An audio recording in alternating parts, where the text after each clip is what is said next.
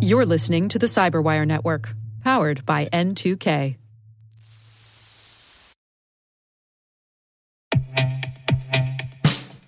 And now, a message from Cyberbit. Mastering cybersecurity is like mastering a sport. You build muscle memory through rigorous practice, then you train as a team to foster cohesion while operating under pressure. Like athletes, cybersecurity professionals thrive on hands on simulation. But traditional courses, certifications, and open source labs won't build you a winning team. You need Cyberbit. Cyberbit offers a hyper realistic simulation environment for your SOC, IR, and C suite to refine your skills, all using the market leading SIEMs, EDRs, firewalls, and WAFs they use every day. Cyberbit is offering Cyberwire listeners a free live fire exercise. Sign up your team now at cyberbit.com slash cyberwire.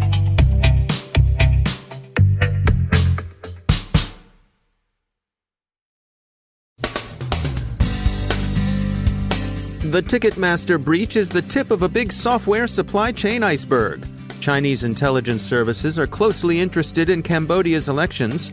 iOS crashes appear related to code designed to block displays of Taiwan's flag to users in China. Congress wants some answers on smartphone privacy from both Apple and Alphabet. Facebook's wrist is slapped in the UK. And a Langley Credit Union identity theft case proves not necessarily related to the OPM breach.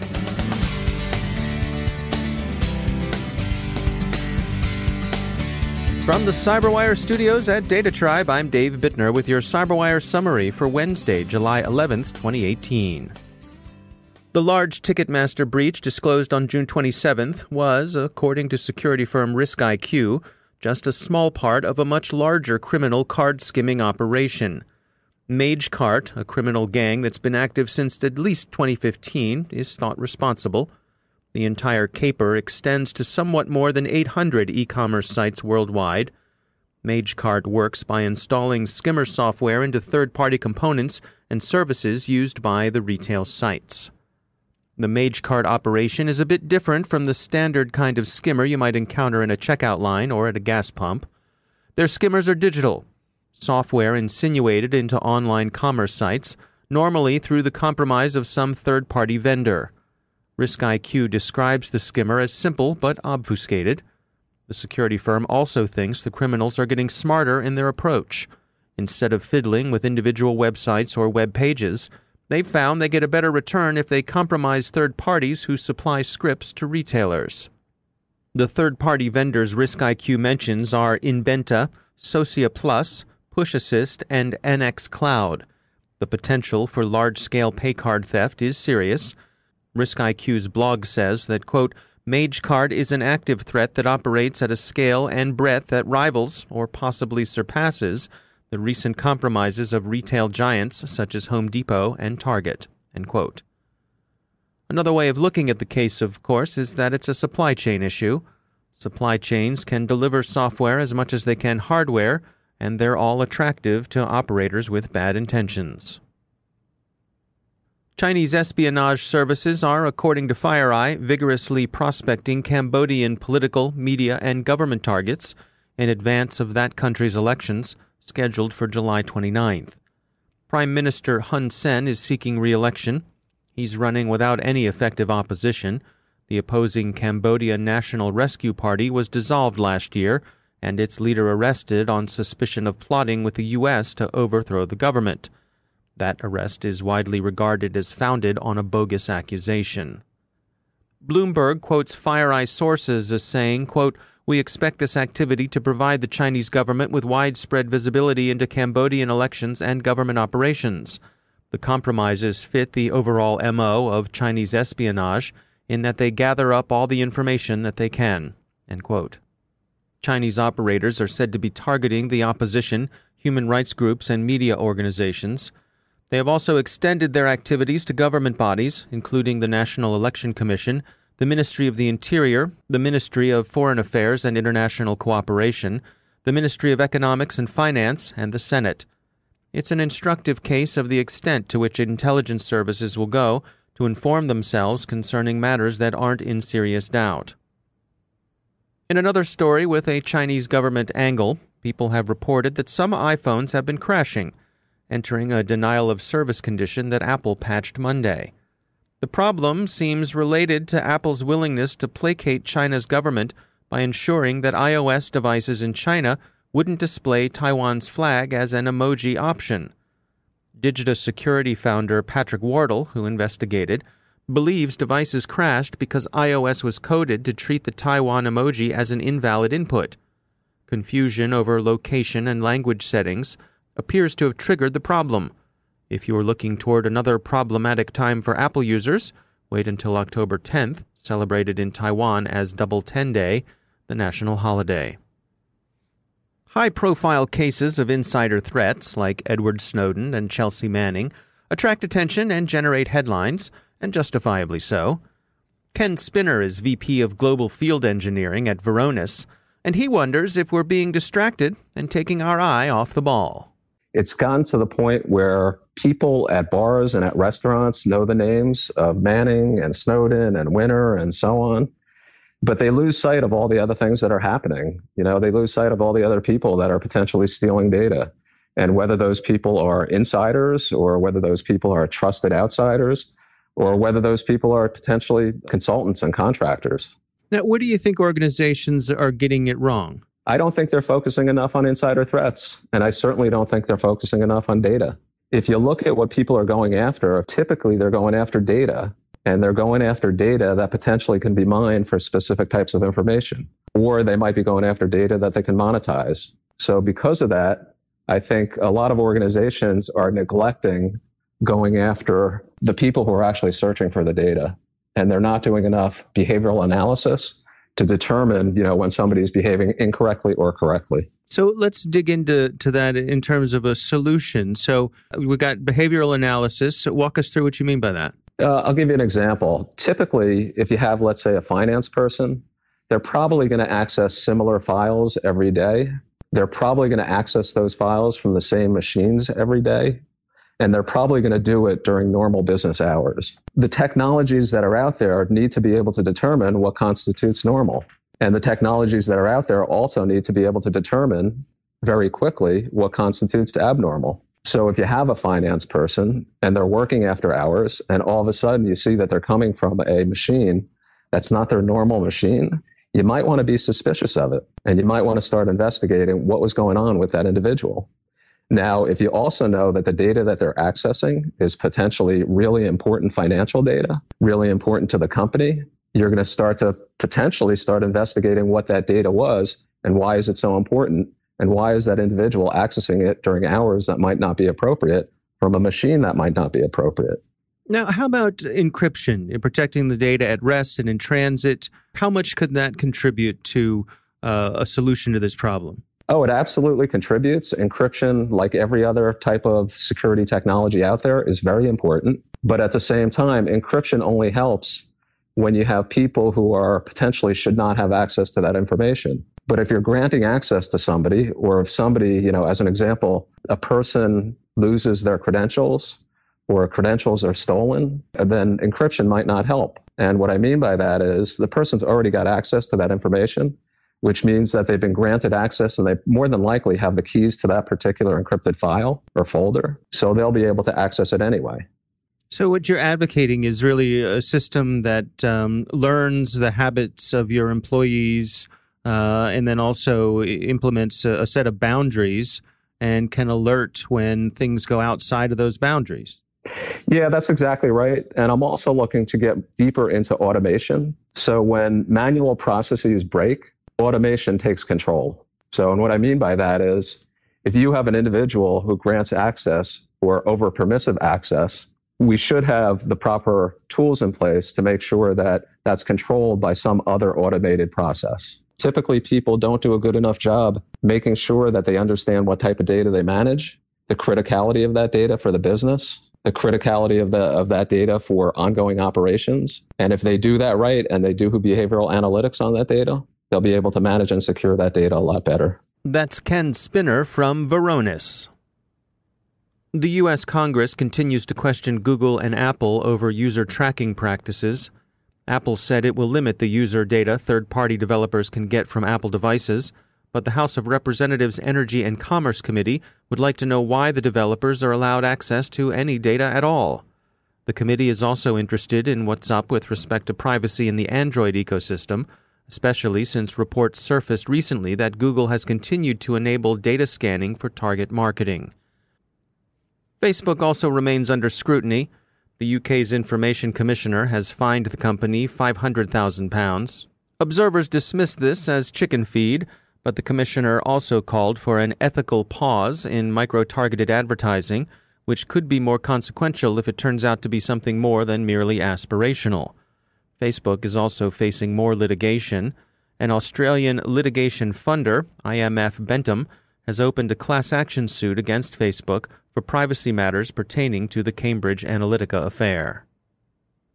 The Pirate Bay is now telling users up front that it intends to cryptojack their CPUs. They can like it or lump it, install an ad blocker, or get off their site. And finally, you may recall the case of Kariva Cross, who last month copped a guilty plea to having used stolen identification information to get fraudulent personal and vehicle loans from the Langley Federal Credit Union. The U.S. Attorney's Office for the Eastern District of Virginia, which prosecuted the case, issued a press release at the time that explained Ms. Cross got her stolen personal information from the large data breach the U.S. Office of Personnel Management, OPM, sustained, or at least discovered and disclosed back in 2014. It turns out that this probably isn't true at all. Ms. Cross didn't necessarily get the personal data she stole from the OPM breach. The Justice Department corrected itself in a letter to Senator Warner, a Democrat from Virginia. Instead, what happened seems to be that some of the victims whose data had been used told investigators that their information had been compromised by the OPM incident. But that's not surprising since an awful lot of people were affected by that breach, and since an awful lot of them no doubt live or work in the vicinity of Langley, Virginia. There's no evidence that Ms. Cross actually used data from the breach in her crimes, and so justice was premature, as they put it, in jumping to its conclusion. The episode is a nice illustration of the logical fallacy of affirming the consequent. If someone's data used in the identity theft were traceable to the OPM breach, then that person would have been a victim of the OPM breach, right? but it doesn't follow that any case of identity theft involving a victim of the OPM breach is therefore traceable to that OPM breach. Who in the world knows where Ms. Cross got her data? Well, presumably she does, but the inference the press release draws is invalid, and here all of us were marveling at the investigative work that traced the OPM data to fraud at the credit union. Consider this if Abraham Lincoln fell off the Empire State Building, then he'd be dead. Abraham Lincoln is dead, Therefore, he fell off the Empire State Building. No, that's the fallacy of affirming the consequent. Class dismissed, Eastern District of Virginia.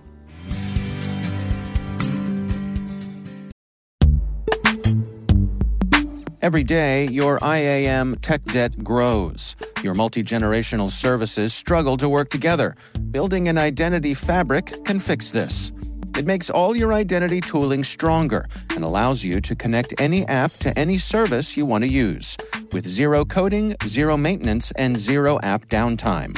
Strata's identity orchestration platform separates the identity logic from your applications so you can optimize existing IAM tools and manage them in a single control plane.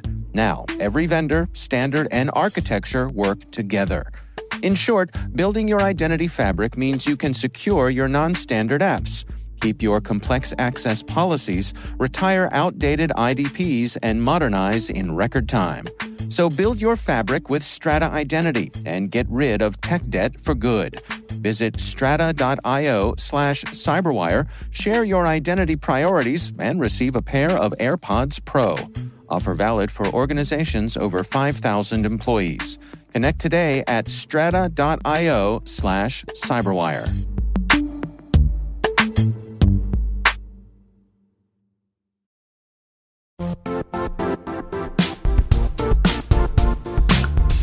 The IT world used to be simpler. You only had to secure and manage environments that you controlled. Then came new technologies and new ways to work. Now, employees, apps, and networks are everywhere. This means poor visibility, security gaps, and added risk. That's why Cloudflare created the first ever connectivity cloud. Visit cloudflare.com to protect your business everywhere you do business.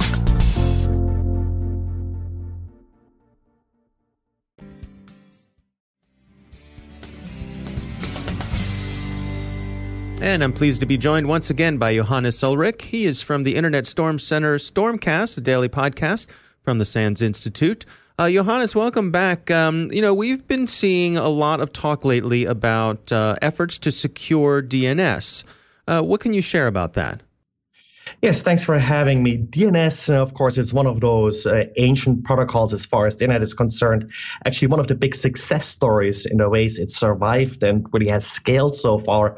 But uh, one issue we always had with DNS uh, was privacy. Now, initially, the security concerns with DNS were more around integrity of the data, like DNS spoofing, and you know, DNSSEC, of course, was invented to prevent this. DNSSEC had a little bit a rocky start and isn't really used all that much, but really the only thing it prevents is someone from spoofing DNS. As an end user, that tends to be not a huge concern. What you're really more concerned about is privacy.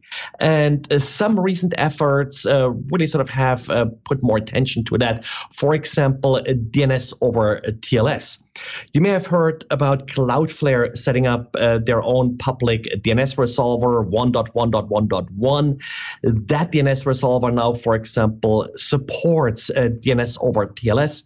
So if you have, for example, a home router uh, or on your desktop software that does support DNS over TLS, then you can take advantage of this, and your ISP no longer knows uh, what uh, DNS uh, resolutions you actually perform. Now, from a defensive point of view, this can also be a problem because DNS has sort of been you know, one of the ways how we're able to inspect some of this traffic in our networks with more and more traffic moving to HTTPS and encrypted traffic in general. DNS was sort of the one opening we had to really see uh, what sites our users were visiting. Actually, another sort of little uh, protocol that uh, starts to take off now uh, is DNS over HTTPS. DOH, uh, it's sometimes abbreviated as. Hmm. And now in your network, everything will go over HTTPS, including uh, DNS, which, of course, for enterprise and so will make it more difficult to defend. In your estimation, is, is that a worthwhile trade off? Well, I think it depends on your sort of threat model and what network you're in. I think for a home user, if you're traveling and connecting to less than trustworthy networks, uh, DNS over TLS or DNS over HTTPS are, will create protocols in enterprise networks, I think you, know, you still want to have more control over where users are going, what they're doing with your systems, and you know if the data that you have, and that's also consumer data, is protected well. In those cases, I think you would still want to retain that internal visibility, but the way you can do it and still sort of take advantage of some of the privacy is where you essentially go configure your internal clients that they connect to your internal resolver, but then that internal resolver can still take advantage of protocols like uh, DNS over TLS or DNS over HTTPS to preserve the privacy as the data leaves your network. All right. Well, as always, good information. Johannes Ullrich, thanks for joining us. Thank you.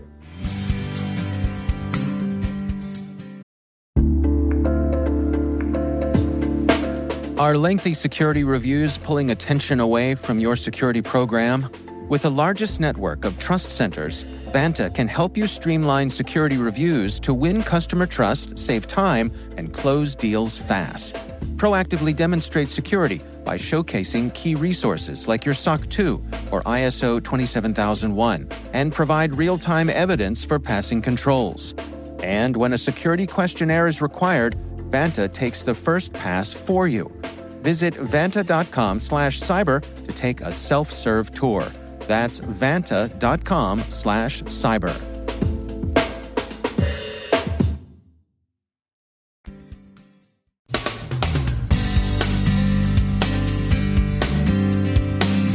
And that's the Cyberwire. For links to all of today's stories, check out our daily briefing at thecyberwire.com. And for professionals and cybersecurity leaders who want to stay abreast of this rapidly evolving field, sign up for CyberWire Pro. It'll save you time and keep you informed. Listen for us on your Alexa smart speaker, too. The CyberWire podcast is proudly produced in Maryland out of the startup studios of Data Tribe, where they're co building the next generation of cybersecurity teams and technologies. Our amazing CyberWire team is Elliot Peltzman, Puru Prakash, Stefan Vaziri, Kelsey Bond, Tim Nodar, Joe Carrigan, Carole Theriault, Ben Yelin, Nick Veliky, Gina Johnson, Bennett Moe, Chris Russell, John Petrik, Jennifer Eiben, Rick Howard, Peter Kilpe, and I'm Dave Bittner. Thanks for listening. We'll see you back here tomorrow.